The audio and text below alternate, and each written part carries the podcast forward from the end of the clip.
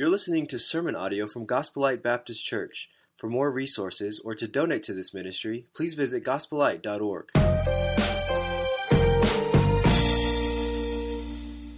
So turn in your Bibles to the Gospel of Matthew. And I want you to turn to chapter 26. We're going to be in 26 and chapter 27 this morning. We're, we're starting a brand new sermon series, and the title of that series is God's Prescription for Resolving regret. And actually, this series is going to go through the entire summer, just about. It should take us, we'll have a couple of Sundays where we may have a guest speaker or a pastor in our church preaching. But at the end of the day, we should actually be able to enjoy this series through the rest of the summer. And I'm really looking forward to building upon this message being our first message, our introductory message. And uh, to be honest, I think the prescription for resolving regret will be intertwined in every single message, although this one will be the introduction to all of that. You know, no one is perfect. Can we get that just right straight before we start, including me? No one is perfect. And I think sometimes it's good for us to just recognize that. We kind of prayed through that just a moment ago. That, that no, I'm actually not on the first point yet. That's okay. Uh, you, can, you can hang tight. Back up. Yeah, good. Okay. I'm almost there, but not yet. And uh, so the idea is that that, that is this, and I want you to, this is the first note. You can look at it on the screen. That the failure isn't, we all fall, we all fail, right? We're not perfect.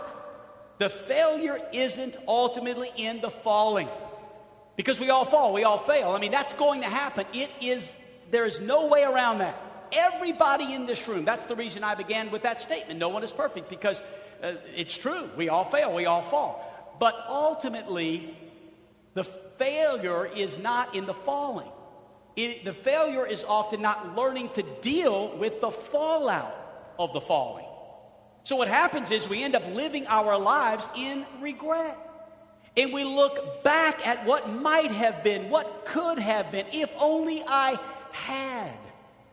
And what God is saying to us over these next few weeks, and, and beginning with this morning through His Word and by His grace, is that we do not have to live like that.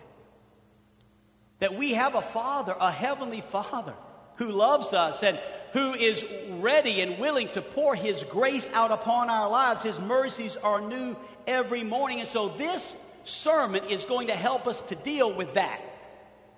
This series is going to help us to deal with the fallout of the falling because we all fail and we all fall.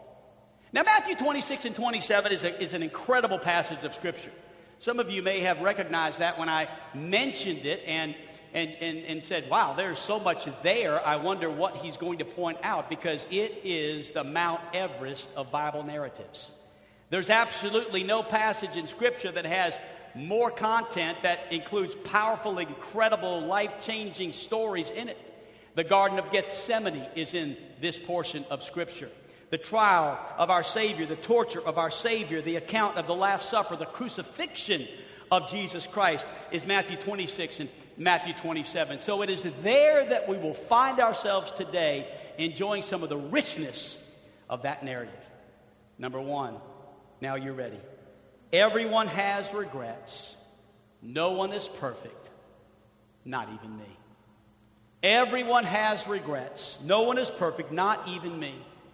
And so, right in the middle of this incredible passage of Scripture, Matthew 26 and Matthew 27, right in the middle of it, we find two particular men. Both of these men fall. One of these men denied Christ, one of these men betrayed Christ. But what they actually did is almost the exactly exact same thing.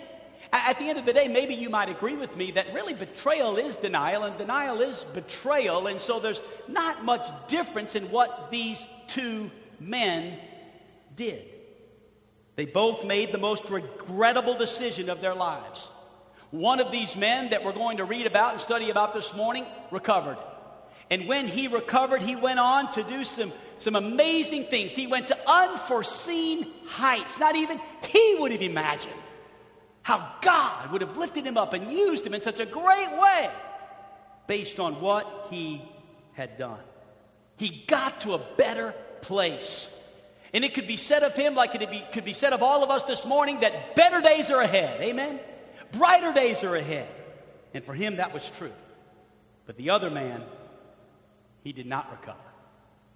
And he plunged deeper and deeper into his own ruin. One of these men was so well respected that even today we would respect him in such a way that we might even name our children after him.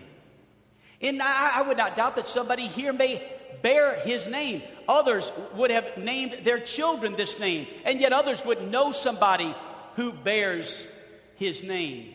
Just such respect and revere for, for who he was and what he accomplished. And then the other. I have no doubt that nobody here in this building has his name. That nobody named their children this name or knows anyone who has his name. Now, I want you to think with me for just a moment. They both did the same thing. They were both guilty of the same thing. But how they dealt with what happened to them makes them so different that 2,000 years later, it would actually affect who and who we would not give their name.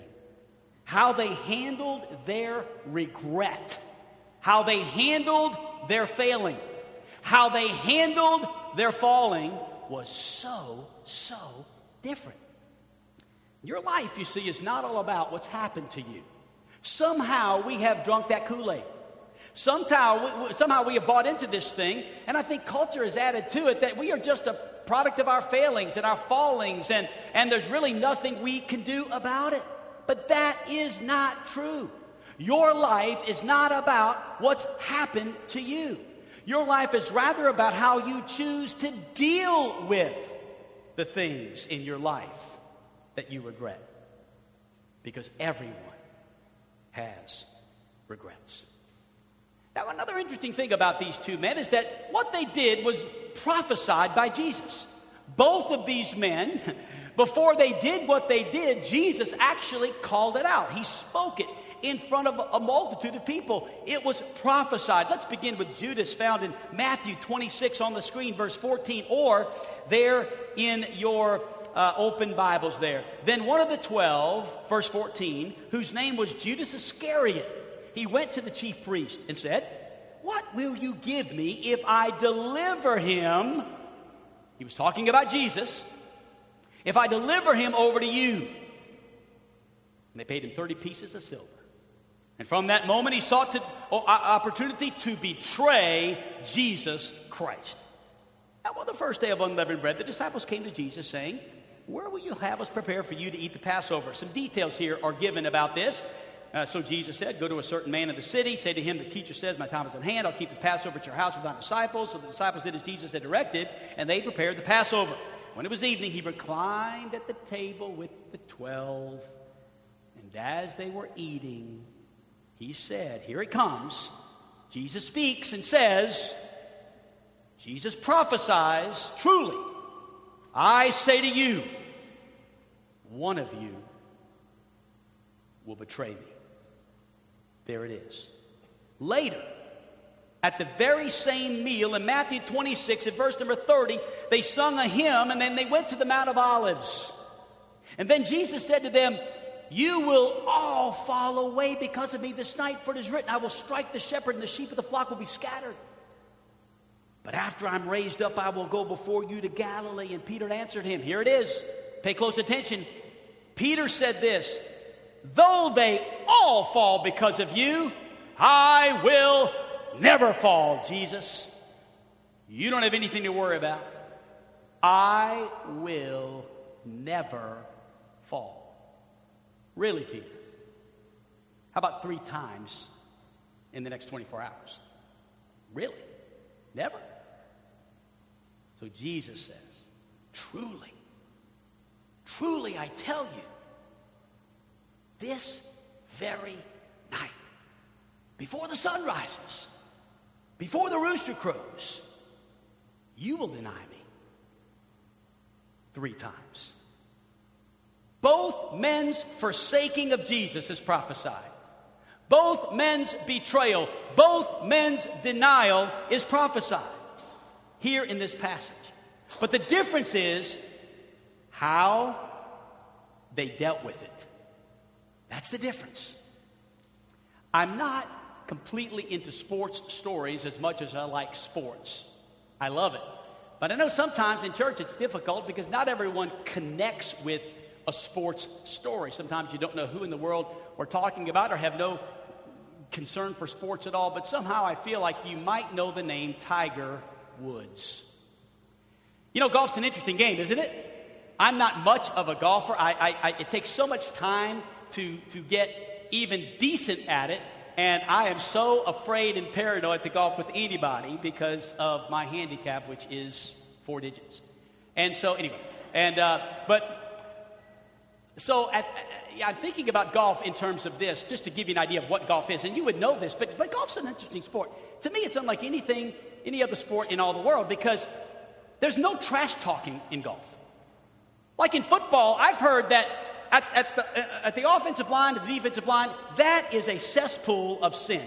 I mean, I mean, people are trash talking one another the whole game. If you watch the Nets and, and, and the Bucks last night, glad the Bucks won. Anyway, and uh, but if you watched that game last night, a lot of trash talking. I mean, all you've got to do is foul somebody, and they're in your face, cussing you out, chest against chest. It is wild. The refs have to be trained just to be able to keep people away and call technical fouls every game because of trash talking. Golf's different.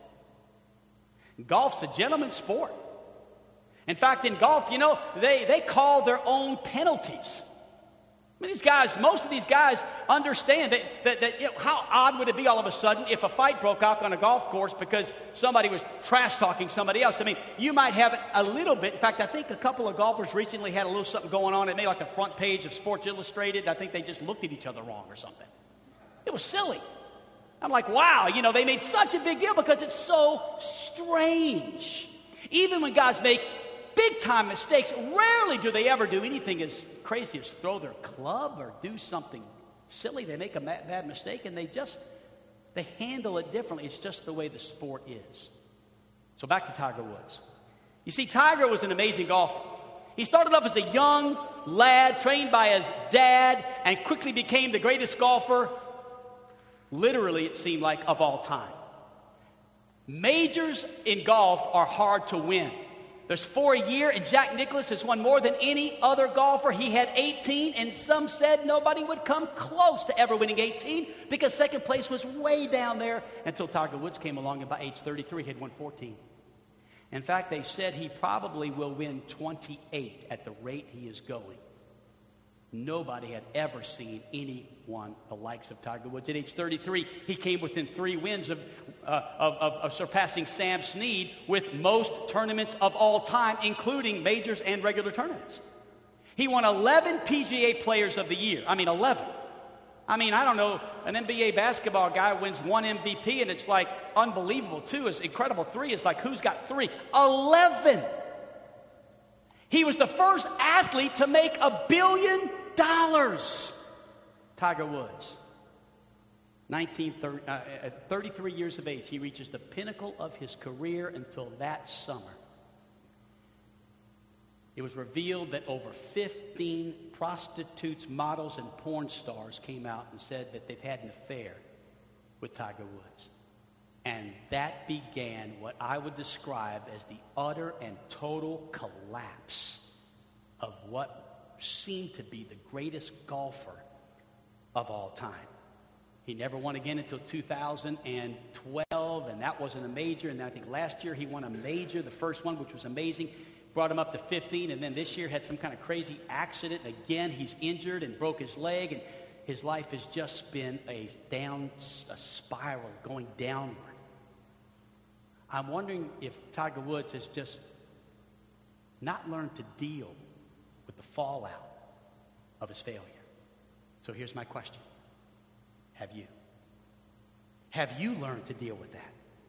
And one of the most glorious things about Christianity, and one of the reasons why I'm so pumped to preach every Sunday, why I'm so full of, of, of, of love and passion about the Word of God, is that the prescription for human failure and how to experience real grace and fully resolve things and move on with your life is found right here in the Word of God.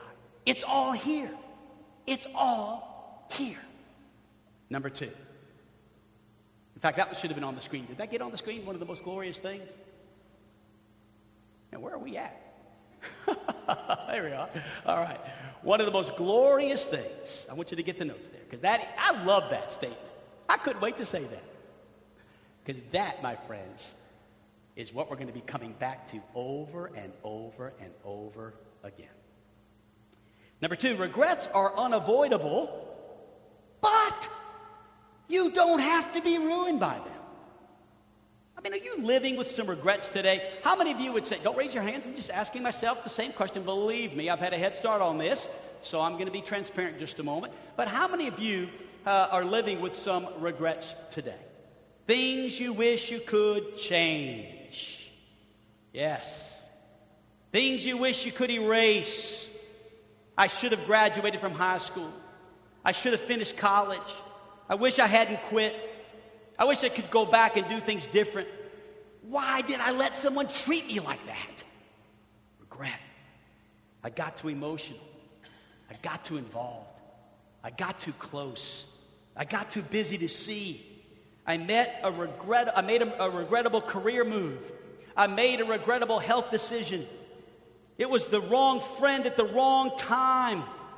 I didn't realize I wouldn't have another chance. My spouse, my kid, my team needed me and I wasn't available. I wasn't thinking. I wasn't there. If only I wish. Regrets. Are you living with regrets?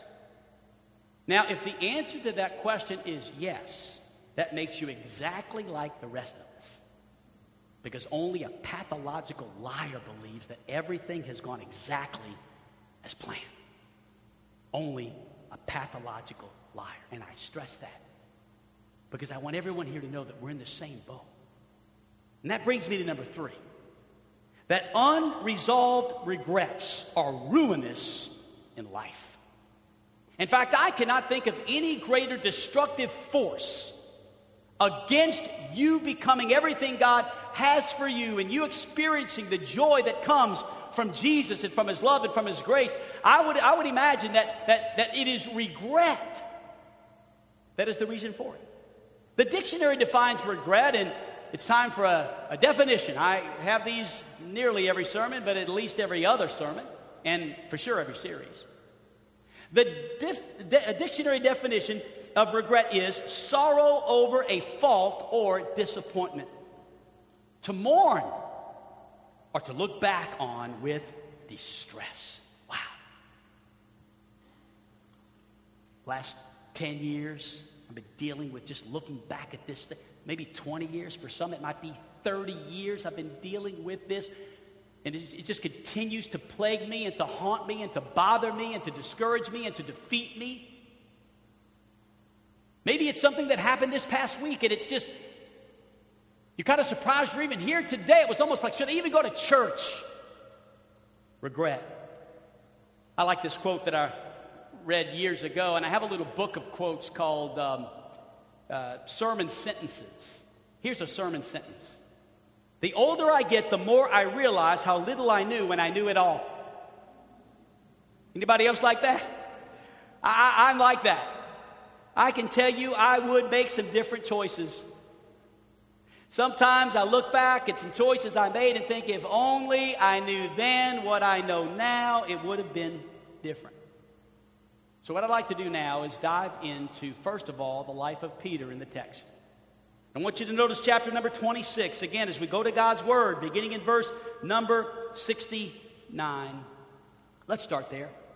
Here, the actual falling, here, the actual failing comes. So, Peter was sitting outside the courtyard. Now, just to give you a context of where we're at, Jesus had already been betrayed in this passage. He, he had already been arrested, he was in the hands of the rulers, and Peter is hanging out in the courtyard. He must not be too far away from the action. Because the Bible says, as he's hanging out in the courtyard, a servant girl comes up to him and says, You also were with the Galilean.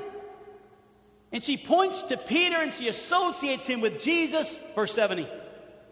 But he denied it before them all. He plays dumb. He says, I, I don't know what you mean. What are you talking about? Really, Peter? So Jesus got arrested. He's been dragged into this courtyard. Everybody is talking about it. It's the, it's, it, the hustle and bustle is all about what's happening at that moment with Jesus. Really, you, you don't know what she's talking about. It gets worse. And he went out to the entrance. Another servant girl saw him, and she said to the bystanders, This man was with Jesus of Nazareth. And again, he denied it with an oath. He cursed. I don't know the blank man. Some sort of an expletive he uses as he tries to disassociate himself and deny Christ for the second time. And after a little while, the bystanders came up and said to Peter, Certainly you are, you too are one of them. Your accent betrays you. You see, Peter from, was from Galilee, and they had a different accent there. He was from, he was a fisherman on the, from the north. And so his accent was different. I recognize that accent. You're one of them. And then he began to invoke a curse on himself, something like, On my mother's grave. I don't know the man. Really? So you don't remember the healings, Peter? Remember the feeding of the 5,000? You were, you were there. Well, what about on that mountain, the Mount of Transfiguration, where he was transfigured right before your very eyes? Ah, Peter, what about the walking on the water? You, you don't know him? The same mouth that said, Jesus, you're the Christ, the Son of the living God. Now cursing that same name. If you go on to read the rest of that passage, I do not know the man, and immediately the rooster crowed. Now, just for a moment, if we could stop there and borrow from the Gospel of Luke. Let's go to Luke in chapter number 22 because Luke adds a very incredible detail to the story that I think you need to hear. So, verse 60 says, But Peter said, Man, I don't know what you're talking about. And immediately, while he was still speaking, here it is again the rooster crowed. Now, I could have a little fun, said, let's do some sound effects, but you don't look like you're in the mood today. So we'll leave that off, okay? Now, apparently, right at this moment, the rooster is about to crow, and right at this moment, Jesus must have been moving. Maybe moving from where he was persecuted to go to a trial or something, but he was moving. They were dragging him through that same courtyard, maybe from the place, like I said, where he was persecuted, which, by the way, when we went to Israel, we, we actually got to go to the house of Caiaphas and see this exact place and where he would, and that courtyard where that rooster crowed. They really, oftentimes, they're not for sure, but this place they were very sure. And here's the heartbreak. Here's the heartbreak. Jesus, his eyes meet Peter. And there is Jesus with his face beaten, his beard torn out, spit coming down his face, his back's in shreds. And Peter, who loved Jesus deeply and was so sure that he would never deny him, denies him three times. Shortly after, he said he never would. Verse 61. And then the Lord turns as soon as that rooster crows and looks at Peter. And Peter remembered. Peter remembered, yeah, before the rooster crows, you'll deny me three times. Oh, oh. how could I have done that? I can't believe I've done this. I loved him so much, and here I've, I've, I've cursed his name. But Peter makes a decision in that moment. And the Bible says in verse 62 that he went out and wept bitterly. If you study that word weeping there, that's more than just a couple of tears. The word weeping there is the word for slobbering, shoulder heaving, heartbroken by himself. How could I have done this? I never wanted to. If Peter hadn't dealt with it, it would have ruined his life. Now, notice Matthew 27. Notice in the next chapter, verse 1 when morning came, all the chief priests and the elders of the people took counsel against Jesus to put him to death. And they bound him and they led him away and they delivered him over to Pilate the governor. Apparently, Judas was in the same crowd watching as well. Then, when Judas, his betrayer, saw that Jesus was condemned, Judas, you knew what you were doing. You're not surprised, are you? I mean, you knew they wanted to kill him. You knew what they wanted to do. That's why you offered to betray him with a kiss. But ha- have you ever made a decision where people said, I don't think you should do that? I don't think that's a good idea. I don't think things are going to work out well if you make that decision. Or maybe this I, I actually think you're going to live to regret that. Have you ever done it anyway? And then thought, I'll beat the odds. I, I, okay, I, I, know, I know what they said, but, but, but, but it's going to be different for me. You know, I, will cut some corners. I'll find a way. I think I can rescue it somehow, some way, only to find out that, that what they said was right and what you thought was wrong. That's where we're at. We're at a critical moment. Peter saw Jesus and repented Peter saw Jesus and wept bitterly. Judas, his betrayer, sees Jesus, sees that he's condemned. We are at a very critical moment. The falling, the failing cannot be avoided. It is inevitable, and it's what I do in that moment that will determine everything else. So notice the choices that are made here. Let's look at them, shall we? Matthew chapter number 27 and verse 3. This is pretty rough. This is pretty rough.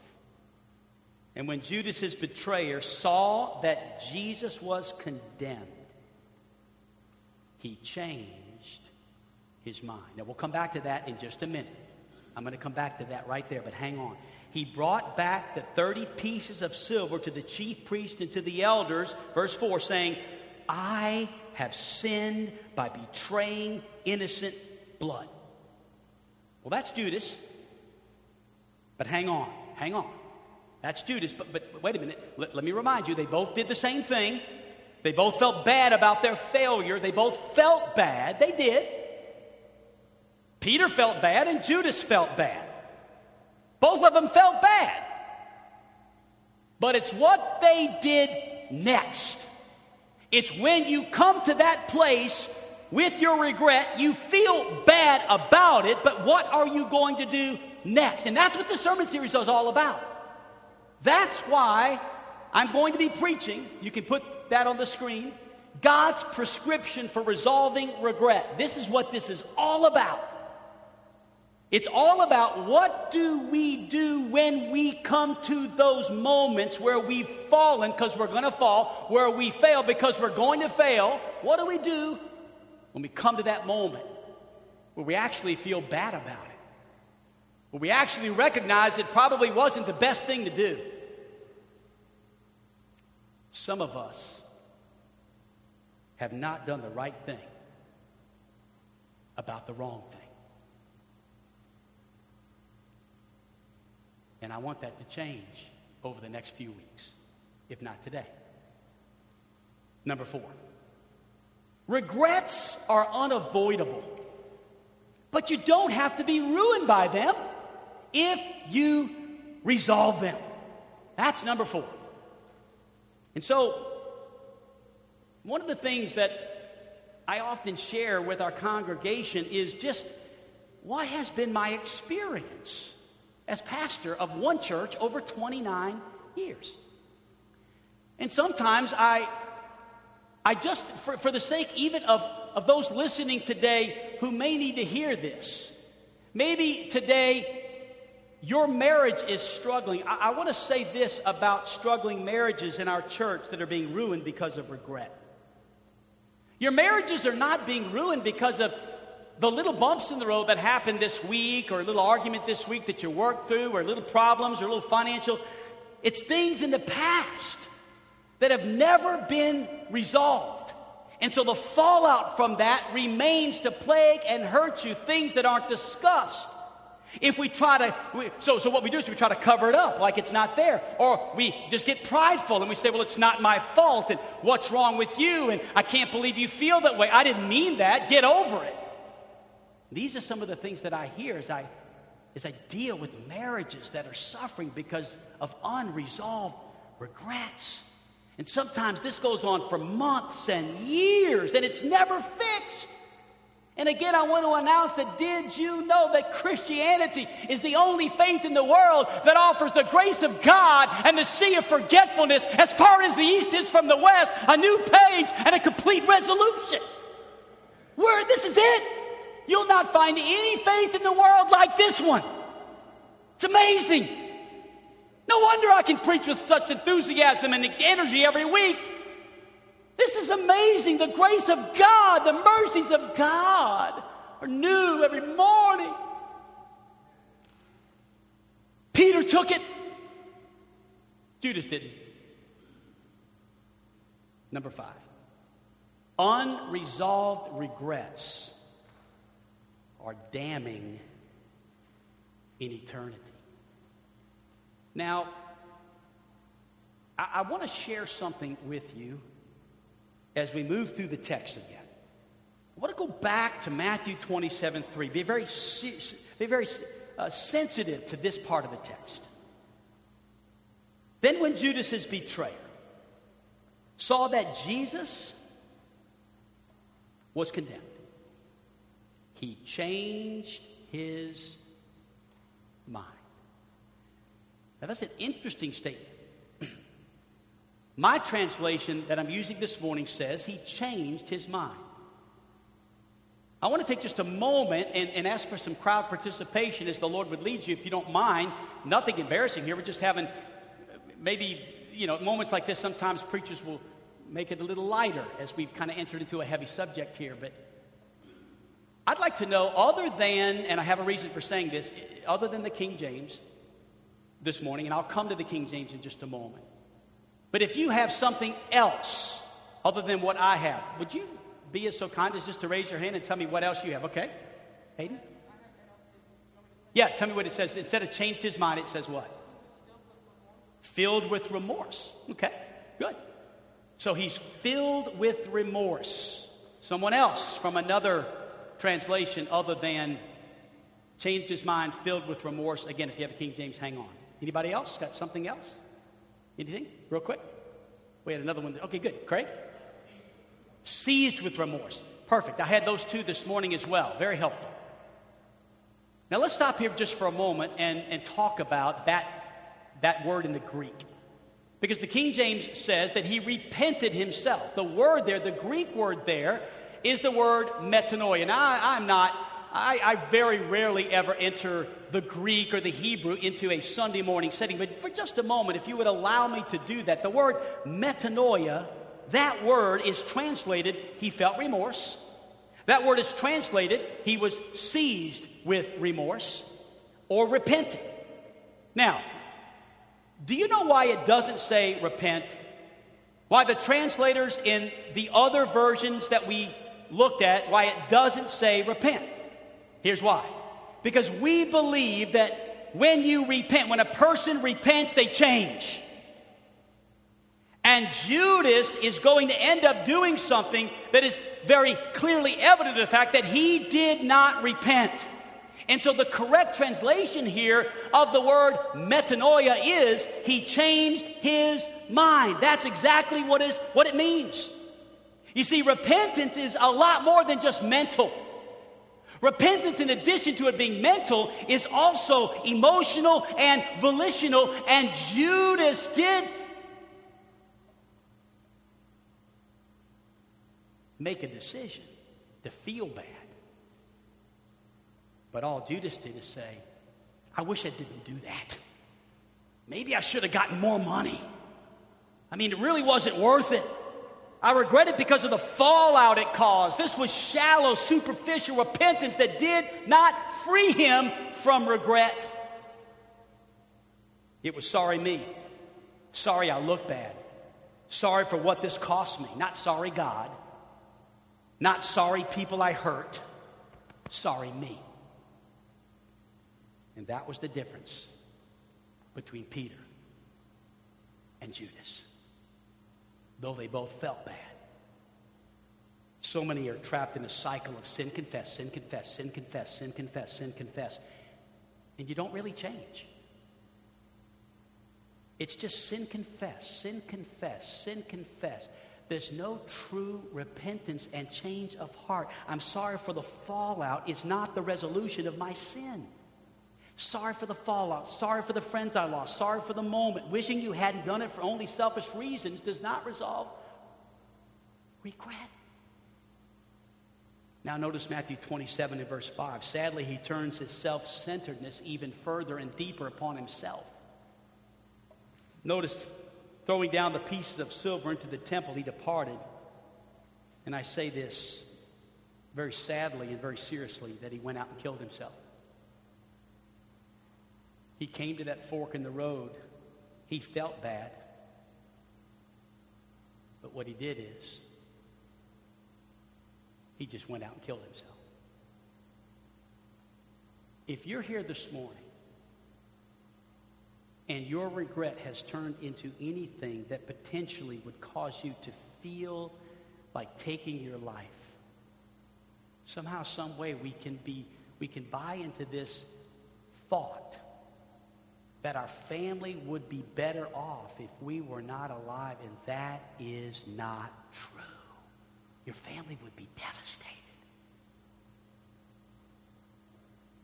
I don't believe that suicide is the unpardonable sin at all. It's not. There's no Bible to back that up.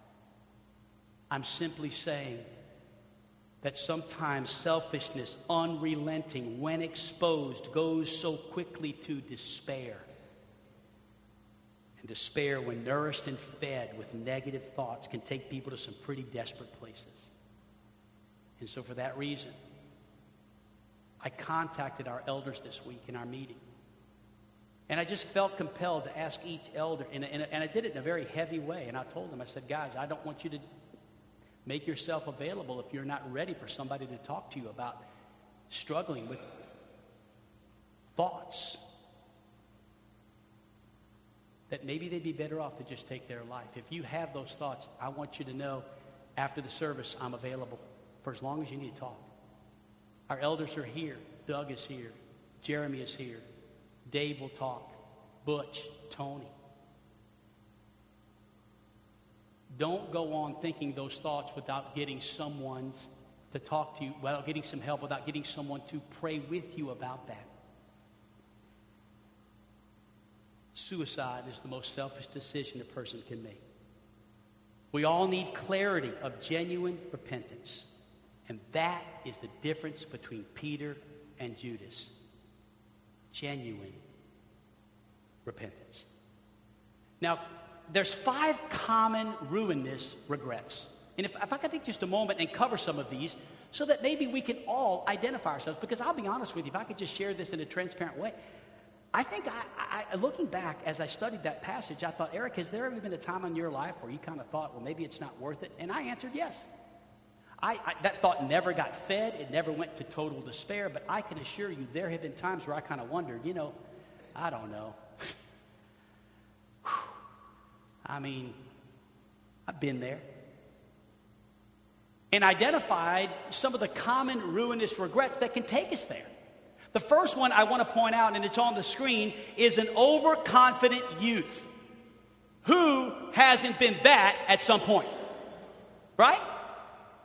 I'll beat the odds. My foolish, youthful regrets. I broke the law. I drank it off. I made a choice. I got addicted. I had an abortion. I committed adultery. I committed assault. That's just the A's. I mean, can you imagine if we went through the entire alphabet of sins that we could all say, yep, yep, yep, yep, I, that was me. Yes, I was there. At the end of the day, sometimes we do, as young people, sow some wild oats. And our overconfident youth can at times be ruinous if we're not careful. Secondly, an unheeded warning. That's a common ruinous regret. Someone tells you not to do something and you do it anyway. I can get away with it. I'm young. I've got time. It's no big deal. I won't get caught. Number three, an irreversible choice. Man, I made the decision, but I had no idea it would take me here. Don't ever forget that sin will always take you farther than you wanted to go, and sin will always cost you far more than you ever wanted to pay. Number four, a forsaken family. For me, I must tell you that as I read the words of Job, I, I can relate to a forsaken family to an extent as a regret. In verse 1, Job took up this discourse. He was pretty down. He was at a bad place. And he said, Oh, that I, I were in months of old. I wish, I wish I could just relive my life. I wish I could go back, as in the days when God watched over me. When his lamp shone upon my head, and by his light I walked through darkness. I wish I could just go back to those days. When I was in my prime. When the friendship of God was right there when the Almighty was with me. And here it is. If I could just go back when my children were all, were all around me. If I could just go back and have a chance to be a dad again on this Father's Day. I would do things differently. I wouldn't work so much. I wouldn't be away so much. And I know there's been times in my life where I have had to make some serious changes in my life. I had to repent of, of not being there for my family, of, of being so caught up. And I remember growing up, there was this famous preacher who gave this ridiculous illustration. And at the time, we all thought it was fantastic as he said that he asked his son, Son, should I go save America or spend time with you? And his son, at age like seven, said, Dad, go save America. And his son went to jail, committed adultery, was caught doing all kinds of awful things, crazy things, and marrying, divorce, marry, divorce, marry, divorce, marry, divorce. He saved America, but he lost his son. And somehow we think that's okay. Actually, he didn't save America, but he tried. And I think there was a time when I thought, I'm doing good things. I'm doing, I'm, I'm, I'm preaching for other people. I just got missed out on some of my kids growing up. And I can relate to Paul when my children were all around me. A common regret. I should have prioritized my family. I should have made my kids of higher importance. So let me say this do whatever you have to do to get back with your to get back with your kids so that you can have some influence in what they become can i say by the grace of god that's what i did i did it I'm still living with some regret that I have to constantly give to God when it creeps into my life. Amen. I, I, give it to God and, and I, over, I resolve that by, by what I'm going to be preaching this summer. Much of what I'm preaching for the next six weeks is just my life. It's, it's what I've learned. It's, it's how I, I, I continue to go with, on with mistakes that I've made. I don't make an apology that many of the decisions I've made in my life so that I could spend more time with my kids. I don't make an apology that many of the changes we made in our church was for the younger generation. I was criticized for that like crazy. He's just making all those changes for his kids. Answer? Yeah. Uh-huh. I just decided, you know what? As I get older, I don't want to be that grumpy guy that just says, Bless God, this is the way we've always done it. If you don't like it, you can lump it. The door swings both ways. Of course, Vince Russo helped me because he's 72 and still jams on an electric guitar. 73. Oh, sorry, 73. I'm sorry. Don't cheat you out of a year. I mean, Vince is shredding it downtown Saturday night at 73. Doesn't mean he doesn't like the old hymns. He does. He loves them. He loves old music. He loves old things. Because he's old. No, anyway. And, uh, Vince and I are tight. But Vince also loves young people, loves youth, loves a young church, loves to be around. Hey, can I tell you something? Do whatever you have to do. You say, well, Brother Eric, wait a minute now. You mean sin? Come on, you know me better than that. Don't sin. But forgive what you have to forgive, drop what you have to drop, change what you have to change. Don't sin. But do whatever it takes. You won't regret it. Number five is neglected faith. Neglected faith. You know, I'm alarmed today at how many are choosing to neglect their faith. In these days that we live in, can I say something about 2021, lest anyone wonder how I feel about it? It's fantastic! This is a good day! Yes, but if you watched Fox News this week, I'll tell you, this law got passed, and the nation's this, and the president's this. Well, you see, I serve King Jesus. And I, I, get it. I mean, yeah, there's a lot of things going on around us that I'm not too happy about. And I could talk about that every Sunday, and we could walk out of here and, and, and determine we're going to be patriots and die on this soil for our nation. And I'm willing to do that if that's what I need to do, like those in my, some of my forefathers. But can I tell you something? I serve a victorious king who predicts and prophesies the falling of nations so that the kingdom of God can come. And we can rule and reign with King Jesus in charge. Amen. So I think sometimes we just get depressed and discouraged and spend our days watching evening news as opposed to reading about our victorious King Jesus who says, Today is the day the Lord hath made. Let us rejoice and be glad in it. What a novel idea. Don't neglect your faith. What a God we serve. This is a good day. This is a day to be thankful. This is a day to move forward. This is a day to repent.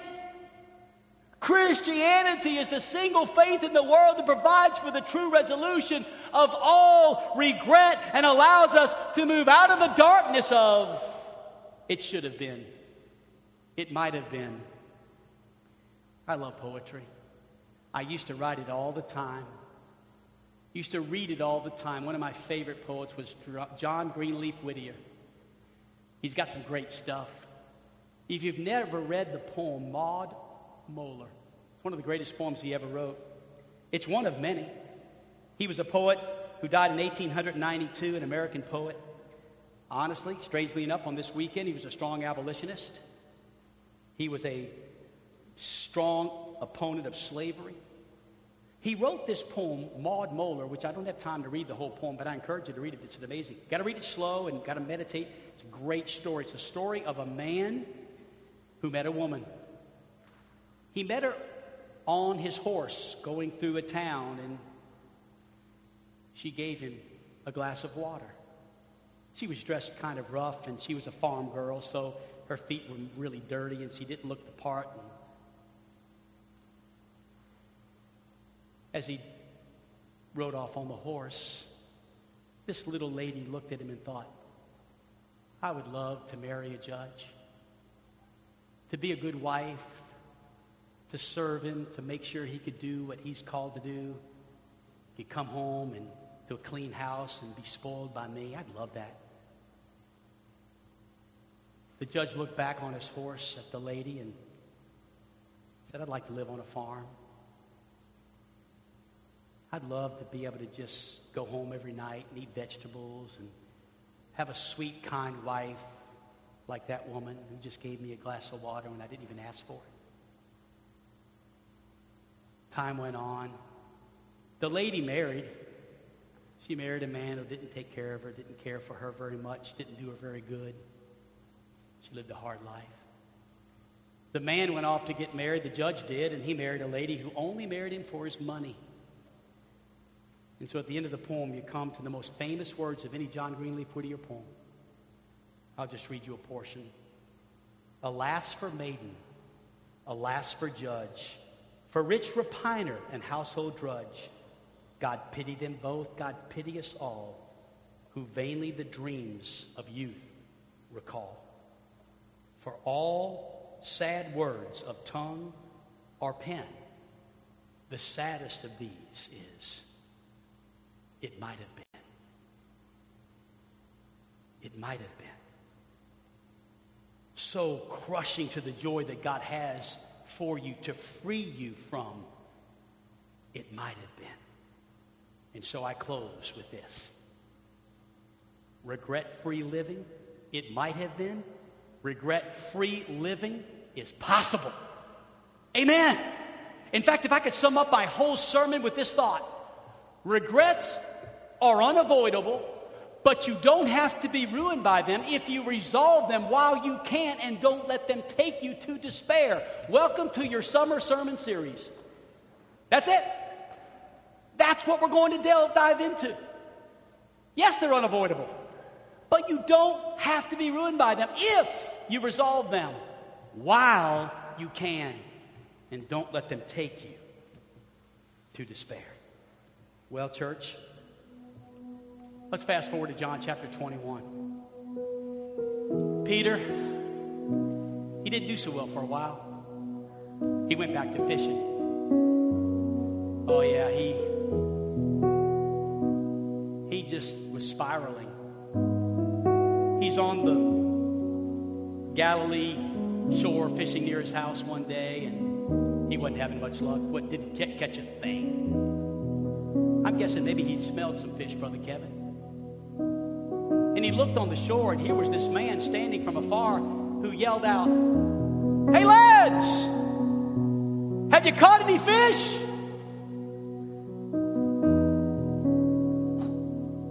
John said, Peter.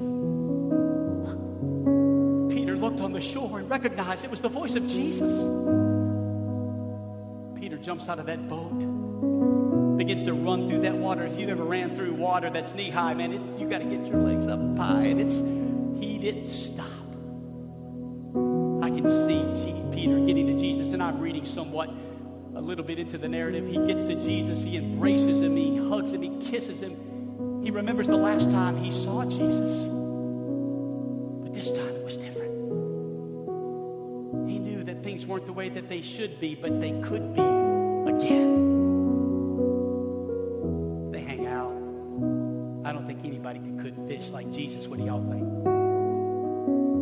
probably had the best meal of their lives. They cut up a little bit, I'm sure. And finally, Jesus says, Hey, Pete, you want to take a walk? Jesus and Peter go walking down the shores of Galilee, and they're just chatting. And Peter, Jesus interrupts and says, Hey, Pete, you love me?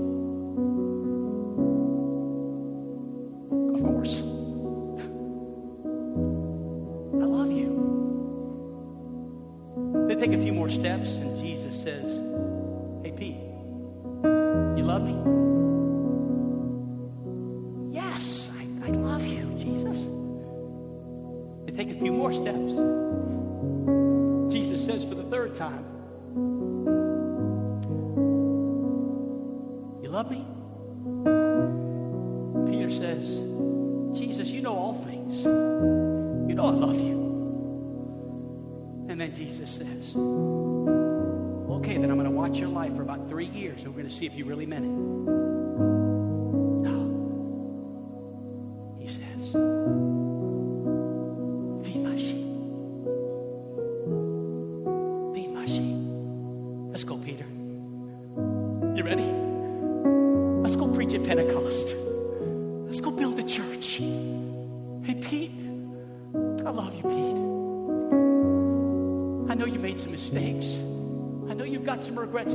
Sometimes it's going to be hard, but Pete,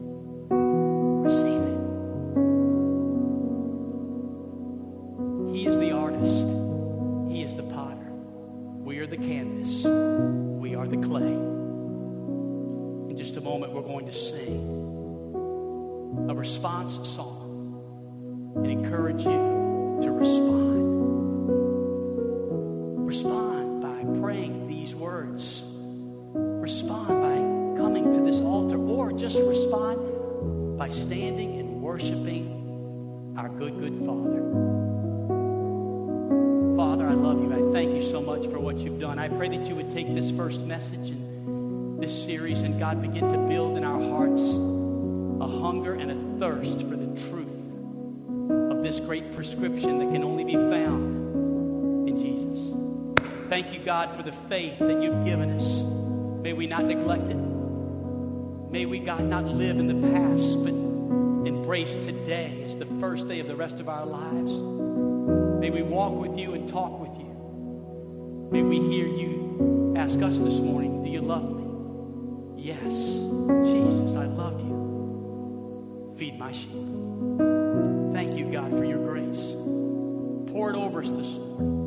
Mold us and make us and take our mistakes and turn them into incredible tools that we can use to help others live a regret free life. In Jesus' name, amen. Shall we stand?